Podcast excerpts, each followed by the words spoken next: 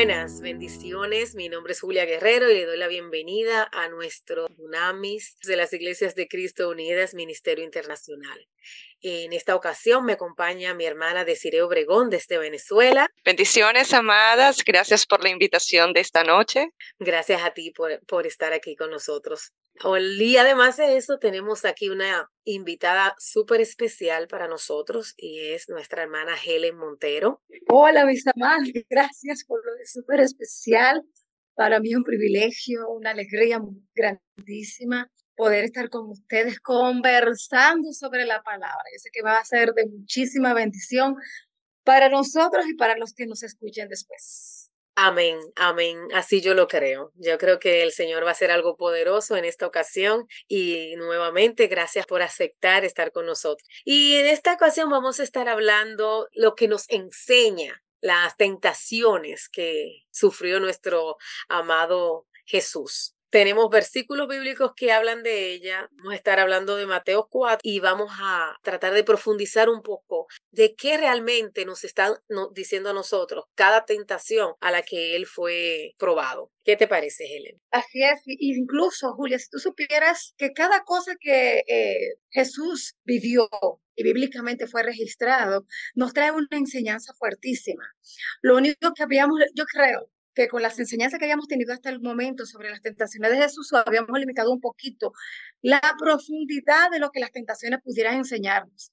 Porque siempre nos había hablado las tentaciones, principalmente cuando empezamos a leer en Mateo 4.1, comienza a hablarnos sí, eh, de que fue después de haber ayunado 40 días y 40 noches, Jesús fue llevado por el espíritu al desierto. Y la primera pregunta que el enemigo le hace es si eres hijo de Dios. Y siempre habíamos hablado que, que el enemigo va a cuestionar nuestra identidad, pero hemos olvidado algo, que no solamente es cuestionar nuestra identidad, y es que también lo va a hacer de continuo. Porque si fuera una, un cuestionamiento que solamente nos pasara una sola vez y ya, yo creo que tú y yo tuviéramos más a salvo. Pero el detalle está en que cada tentación, la identidad fue cuestionada que es lo que, en lo que nunca se profundizó.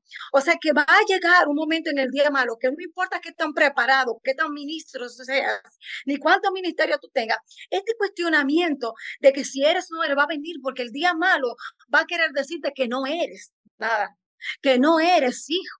Y son de los cuestionamientos que las tentaciones vienen a traerte en profundidad. Incluso vemos también que el enemigo siempre tentó a Jesús con medias verdades. O sea, y estas medias verdades nos, nos traen un marco amplio de con lo que nos vamos a encontrar en este caminar. En este caminar nos vamos a encontrar con tantas cosas que parecen de Dios, pero cuando tú vienes a darte cuenta, pero ya en el charco, ya en el hoyo, ya en la trampa, te das cuenta que no lo eran. Y era que se parecían, porque bíblicamente parecía algo que tú y yo estuviéramos estudiando o algo que tú y yo hubiéramos leído. Ay, esto parece de Dios. No, esto es de Dios porque parece de Dios. Pero lo que pasa es que vamos a tener que discernir eh, eh, bastante a lo que estamos expuestos porque va, va, eso va a venir a cuestionar de una manera profunda nuestras vidas. Incluso, incluso hay palabras que son de Dios, pero no corresponden para el tiempo para ti. Amén. Porque como un ejemplo súper, ultra, mega breve de esta parte, está la enseñanza a la que fue puesto este profeta. Se le había dicho en el Viejo Testamento que no se iban a unir con rameras. Y este profeta fue el Señor que le dijo que se uniera a prostituta. Si él se hubiera llevado literalmente por lo, por lo que la palabra le dice, por lo que había aprendido de la palabra hasta el momento, no se une. Y la enseñanza que se desprende de la unión y de cada uno de sus hijos es tremendo. Entonces, por eso, para mí las tentaciones, eh, la primera pregunta que me arrojó fue, ¿por qué Jesús se expuso a esto? Jesús es Dios. ¿Por qué tiene que ser expuesto Jesús a, a escuchar los cuestionamientos de una naturaleza caída del enemigo? Del diablo, de luz verde, Satanás. ¿Por qué esa exposición? Lo que pasa es que tú y yo vamos a ser expuestos no solamente por Satanás. Tú, nuestra conciencia nos va a exponer, la, el mundo nos va a exponer, nuestras necesidades nos van a exponer, nos van a exponer nuestras familias, nos van a exponer y nosotros vamos a tener que pesar los espíritus de quien nos expone para saber si la tentación la está permitiendo el Señor para enseñarnos algo o simplemente tú y yo nos estamos exponiendo de balde. Hay cosas que no traen enseñanza y tú y yo necesitamos que el Espíritu Santo nos ayude. Oigan bien, oigan bien, nos ayude a entender si esto nos va a ayudar a bien. Mira como para que podamos empezar. Mira cómo inicia. Déjame decirte algo ahora con, cuando traes esto a colación. Yo, yo siempre digo que, que qué pena que Jesús tuvo que venir a pasar todo lo que vino a pasar y lo pasó por nosotros. Y, la pena que me da es que, que nosotros somos tan flojos y, y, rápido que nos vamos de boca y ya, y se fue y, y, como que no aprendimos. Y como tú bien dices, o sea, nosotros tenemos todas las pruebas ahí que él pasó y nosotros a la primera ya nos estamos volviendo locos y ya no sabemos qué hacer, ni cómo movernos, ni, ni de qué alimentarnos para entender que es una prueba, que es una manera de, de que el Señor está utilizando para mostrarnos cómo continuar, cómo seguir, cómo mostrar su gloria. Y, y cuando eh, me encanta como dices, cómo Él, o sea, ¿por qué Jesús? ¿Por qué tiene que venir Jesús? No, no se hace a veces ni siquiera, eh, yo digo que, wow, eh, no, no, no se vale, no se vale que nosotros seamos tan, ay Dios, tan ingratos. Déjame utilizar esta palabra. Porque el detalle está que, que tú tienes que estudiar, es al principio de su ministerio. Es al principio de su ministerio que él es expuesto a esto. Él mismo decidió exponerse, él es Dios, él no tenía que pasar por eso. él no tenía que pasar por eso, pero él decidió ser expuesto por causa nuestra. Entonces nosotros queremos empezar una vida cristiana creyendo en los colores de rosa y en las flores. Cuando vemos que el principio del ministerio de Jesús no fue tampoco, no fue solamente un tiempo de ayuno y oración, no fue unas duras tentaciones, porque fueron eh, Jesús en su verdadera necesidad fue tentado. Por eso que la primera tentación habla del pan, porque era una necesidad pura de su carne. ¿Cuántas veces tú y yo, por una necesidad pura de nuestra carne, hemos caído en una trampa? ¿Cuánto por lo que tú y yo creemos básico, lo que debería ser, lo que, lo que se nos debe dar de continuo, lo que debemos dar por sentado, lo que eh, nosotros no cuestionamos, nosotros estamos siendo probados. Por eso, mire cómo dice Mateo 4, dice, entonces Jesús fue llevado por el Espíritu al desierto. Oigan bien, lo primero que vamos a tener que darnos cuenta es quién nos está llevando al desierto. Es lo primero que nos tenemos que cuestionar. ¿Qué lo está llevando al desierto? Si no está llevando al Espíritu Santo, tráese tranquilo en su desierto y aguántenlo feliz. Pero si es una mala que metimos las patas, santo Dios, no, toca vivir la consecuencia. Nosotros no queremos vivir la consecuencia de nuestros desvíos, de nuestros desvaríos, porque como yo soy hija de Dios, ay, santo Dios. Y nos toca vivir la consecuencia de aquello que hemos sembrado. A mí recientemente me dijo el Señor algo muy fuerte que yo me hubiera gustado no oírlo. Él me dijo, eh, Todas las casadas son tan luchonas, tan luchonas y han orado y, hemos sembrado oración desviada y queremos cosechar derecho. Si tu siembra ha sido torcida, ¿cómo vamos a cosechar derecho? Si hemos bombardeado al cielo con oraciones por desconocimiento, desconocimiento. Hemos incluso manipulado y torcido la palabra, así como lo hizo el enemigo hablando con Jesús. Tú y yo le hemos torcido porque nos conviene de una manera u otra. ¿Qué no corresponde a ti y a mí? Tú y yo vamos a tener que pasar los espíritus desde el principio. No, tú y yo vamos a saber qué nos está llevando al desierto. Así es decir. Así es. Manipulación. Hemos manipulado la palabra. La hemos usado. Ella no nos ha usado a nosotros para causar transformación. Nosotros hemos querido venir a usarla. Y eso hizo el enemigo en, esta, en estas tentaciones. Mire cómo dice, lo primero que nos cuestionamos, como le, decía, es qué o quién nos lleva al desierto. hemos, hemos sabido por las tentaciones que el desierto es el lugar de enseñanza, es el lugar de prueba. Pero si el Espíritu Santo no es que te está enseñando, entonces no tomes ese camino, porque el Espíritu Santo no te está llevando. Nosotros somos en un tiempo, al menos lo digo por mí, hemos, eh, yo he sido, por ejemplo, muy fatalista, que desde que pasa algo bueno, que estaba esperando lo malo. Y mientras que la palabra me invita a vivir de gloria en gloria, y luego hablamos por qué no invita. Pero mira cómo dice. Entonces Jesús fue llevado por el Espíritu al desierto para ser tentado por el diablo. Después de haber ayunado 40 días y 40 noches, tuvo hambre, tuvo hambre. Dice el verso 3, y vino a él el tentador. Esta es la versión Reina Valera del 60. Vino a él el tentador y le dijo, si eres hijo de Dios, di que estas piedras se conviertan en pan. Él respondió, escrito está, no solo de pan vivir el hombre, sino de toda palabra que sale de la boca de Dios. Entonces el diablo le llevó a la santa ciudad. No, vamos a detenernos, vamos a detenernos ahí en ese verso para que veamos lo que nos dice esta tentación. Pues como dice el verso 4, él respondió y dijo, escrito está, no solo de pan vivir el hombre, sino de toda palabra que sale de la boca de Dios. Cuando vemos esta tentación, estamos hablando, Jesús tenía hambre. Julia. Jesús tenía hambre y, y, esta hambre lo que corresponde después de 40 días ayunando, lo que corresponde es comer. ¿Cuál es su necesidad? Su necesidad es comer.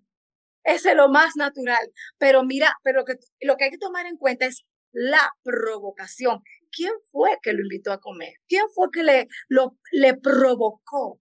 Entonces, hay veces que el enemigo te está provocando y tú y yo estamos cayendo estamos cayendo en sus provocaciones.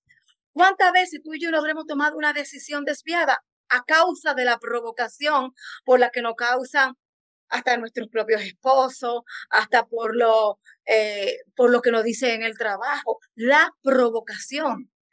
aquí el enemigo lo estaba provocando y tú y yo diríamos que eso, eso no es nada que volviera pan. No, el asunto viene, la respuesta viene dependiendo de quién te causa la provocación. Helen, y, y, y, no cómo, la causa, quién, quién, la causa, sino cuándo la causa. Porque como, como, dice la palabra, o sea, él tenía 40 días, 40 días sin comer, tenía hambre. Lo que más fácil tú caes, cuando tú caes más fácil cuando tú tienes como la necesidad. Así es. Mira cómo dice el Proverbio 23.2. Dice, y pon cuchillo a tu garganta si tienes gran apetito. Oye, Jesús efectivamente tenía gran apetito, pero no todas las comidas, no todas las mesas se va a comer. No todo, lo, no todo quien te, te, facilita la comida, se le puede tomar de las manos. Y no toda comida tampoco. Tú sabes muy bien que uno de los pecados capitales es el de la gula. Ese pecado, ese pecado capital es porque hay personas que están comiendo hasta sin hambre. ¿Cuántas personas no están enfermas porque cayeron en la provocación de sobrealimentarse? Ahora mismo la mayoría de las enfermedades se ha descubierto para los que estudian que la mayoría de las enfermedades son deficiencias alimenticias realmente. Que hay enfermedades que no la podemos evitar o distanciar en el tiempo con un orden alimenticio diferente. Mira, como dice el proverbista, el, el sabio Salomón, el sabio Salomón, que lo dice ahí en ese proverbio, pon cuchillo en tu boca. Sí, señor. Eso es corta, corta, digamos dominicano, corta, corta esa gran necesidad. Y así mismo entre las necesidades básicas que nos no las presenta, porque a mí me gustó mucho que fuera la comida. ¿Sabe por qué? Porque nuestras deficiencias vienen, dicen, dicen por ahí los viejos, de que, que mal comido no piensa. Cuando tú hablas de la comida, yo me acuerdo, Helen, mucho de Daniel. Siempre viene a mi mente Daniel, porque Daniel, ¿qué no tenía? ¿Qué no podía tener? Lo tenía, o sea, fue, el rey lo, le, le, plació darle todo lo que él quería, pero él le dijo, yo voy a vivir en tu, en tu castillo, yo voy a estar aquí, pero a mí no me vas a dañar, no me vas a corromper con tu comida. Y eh, a mí tú me vas a dar lo que yo o sea, él sabía lo que él tenía que comer para no corromperse, para no dañarse. Y vivía en medio de bebidas, vivía en medio de tanta eh, corrupción, de tanta comida. Exacto. Porque era la mesa del rey y él se mantuvo comiendo sin ninguna contaminación. Entonces, nosotros, diga, decir, quiere decir algo. es que viendo eh, parte de lo que ustedes están mencionando en cuanto a la comida, eh, se nos presentan distintos, distintos platos y como decía bien mi hermana en el compartir de la palabra, eh, hay muchos platos de comida que realmente no caen bien al organismo y sabemos que de alguna otra manera van a afectar parte de nuestro sistema eh, inmunológico, parte incluso de, de, nuestro estómago. Entonces, ¿qué es lo que nosotros vamos a hacer muy tentados muchas veces por, por, lo más fácil, por la comida, lo que es más fácil, lo que es más ligero. Y es allí, de acuerdo al pasaje que estás trayendo a, a Daniel, ver también cómo este hombre tuvo la firmeza, el discernimiento, porque, oigan, él tenía grandes platos para degustar. y saber que él, él estaba totalmente en un ayuno, en, en, en una como en una resistencia de, de, no ser provocado, incluso por lo que ese rey podía traer a través de la... Y por eso cosechó todo lo que cosechó, Helen. ¿Cuántas cosas? ¿Cuántos milagros? ¿Cuántas? ¿Cómo le hablaba a Dios? Y es entonces ahí donde yo siempre me hago esta pregunta, Helen. Y te escucho hablando a ti y yo digo, Dios, ayúdame, dame el discernimiento para entender cuándo el Espíritu Santo me está trabajando y me está llevando a, un, a un desierto y cuándo son mis necesidades o cuándo eh, es mi entorno, porque como bien decía, lo mencionaste tan perfecto, o sea, quienes nos no hacen tentar no son los extraños, no son los extraños. No, los cercanos. La es que, familia. con el, que tú coincides en la calle, pasándote por al lado, no, no tienes cómo tentarte. No, no tienes cómo. Porque incluso, como vivimos en sociedades un poquito peligrosas, alguien nos viene ofreciéndonos, así sea un sándwich, tú vas a seguir el largo. Pero quien te va, quien te va a tentar y, eh, va a ser, un, suponte, un compañero de trabajo. Y, muchas y muchas veces vamos a ser hasta desagradables. Pero la pregunta es, ¿Jesús fue desagradable para alguien? Habían personas que no lo podían ver ni en pintura. Ahora, nosotros vamos, nosotros vamos a tener que, muy como tú dijiste, porque esa es la oración de este tiempo discernir adecuadamente. El pueblo de Dios está falta de, de, solicitar al Espíritu Santo este don.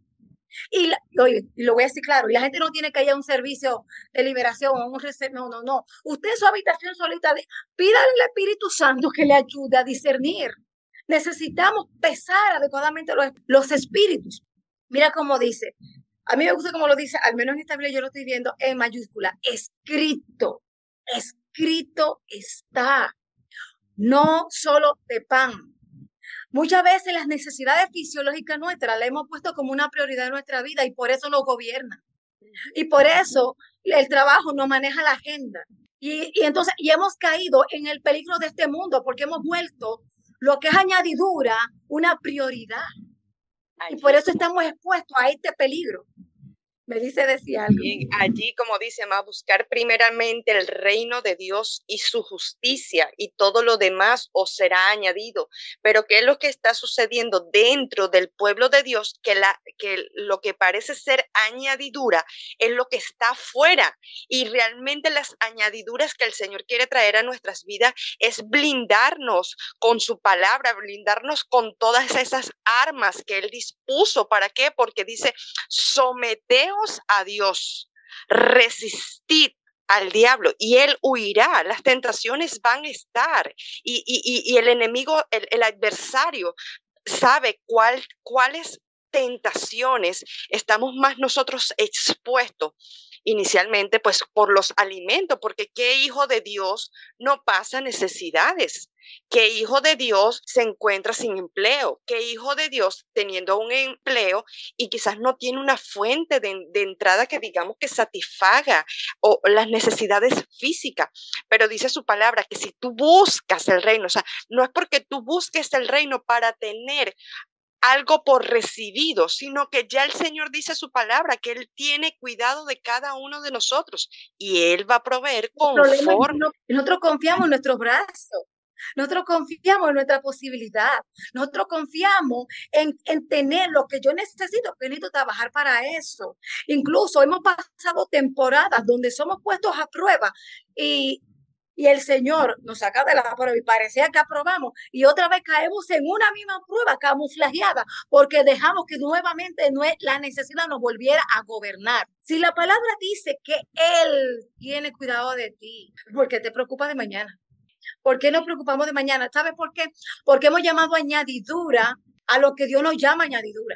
Incluso voy a ser bastante atrevida. Ustedes sabían que esposo, hijos y familia son añadidura. Amén. Y, las, y el Señor es quien la da y en su tiempo. Y quien la puede quitar. Pues queremos hemos sentado en el, en el trono de Dios de nuestro corazón, priorizando nuestras necesidades. ¿Cuántas personas no se han casado mal porque han priorizado esa necesidad de afecto? Porque he puesto que esa es una necesidad básica. Cuando si revisamos la pirámide de Maslow, él la describe, claro, ¿no? esa necesidad como algo súper básico, así como la vestimenta, la educación. Hemos dejado que el mundo nos diga cuáles son nuestras necesidades, nuestra cultura, nuestra familia. Ay, se te está pasando la hora porque no tiene hijos todavía. Y ahí viene la aflicción, y ahí viene la circunstancia. Santo es el Señor. imagínense ustedes, que son, que son todas conocedoras, haberse casado con quien Dios no dijo. Mm. Oye, el matrimonio, el matrimonio diseñado por Dios con quien Dios te envió, es igual forma un reto donde hay que poner a Jesús todos los días ahí. Imagínate tú, si tú te, si tú metes en medio quien no eras porque estás atendiendo una necesidad, lo que, lo que puede convertirse una casa, un techo, lo grande que tienen que quedar con eso, porque la palabra también habla clarito sobre eso. Así mismo el, el vestido, lo vemos, lo vemos como básico, ¿verdad? Porque nosotros, nosotros no vamos a salir sin ropa y vemos eso como una necesidad y hemos puesto lo que vemos hasta por una necesidad y preferimos hasta dejar de comer olvidándonos de la comida un ching, porque eso tenemos que, porque eso tenemos que tenerlo. Y luego cuando ya tú lo quieres, tú dices, no debí comprarlo ahora y hubiera podido esperar porque ahora tengo esta dificultad, eh, debí haber pagado el teléfono mejor. O sea, que hay cosas que son básicas, que vienen, que la damos por sentada, por normal. Y son básicas, son fisiológicas. Y, y tú y yo vamos a tener que asegurarnos. Ayer, como ejemplo, te voy a decir algo simple. Ayer me decía mi hija, ay, mami, ese tratamiento para el pelo, buenísimo, buenísimo, no tiene sal.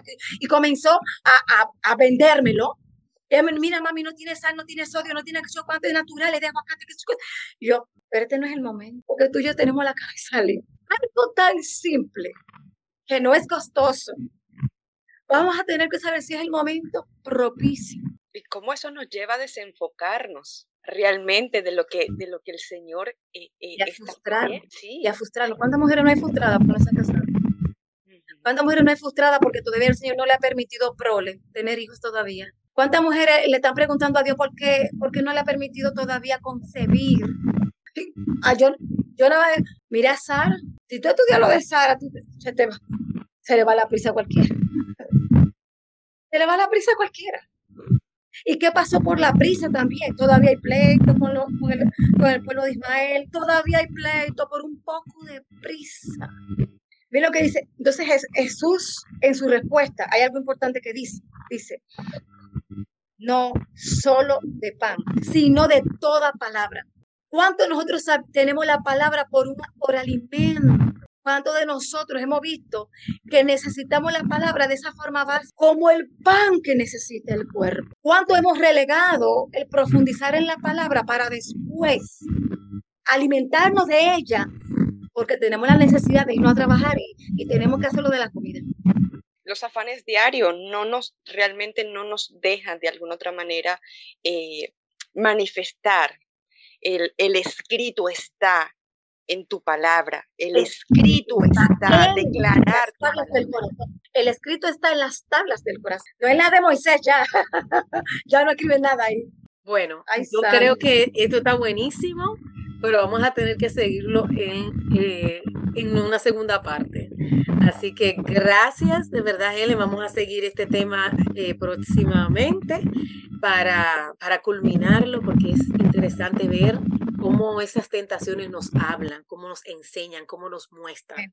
Amén. Así que gracias eh, por estar aquí con nosotros y nos vemos en la segunda parte de, de entender estas enseñanzas. Amén.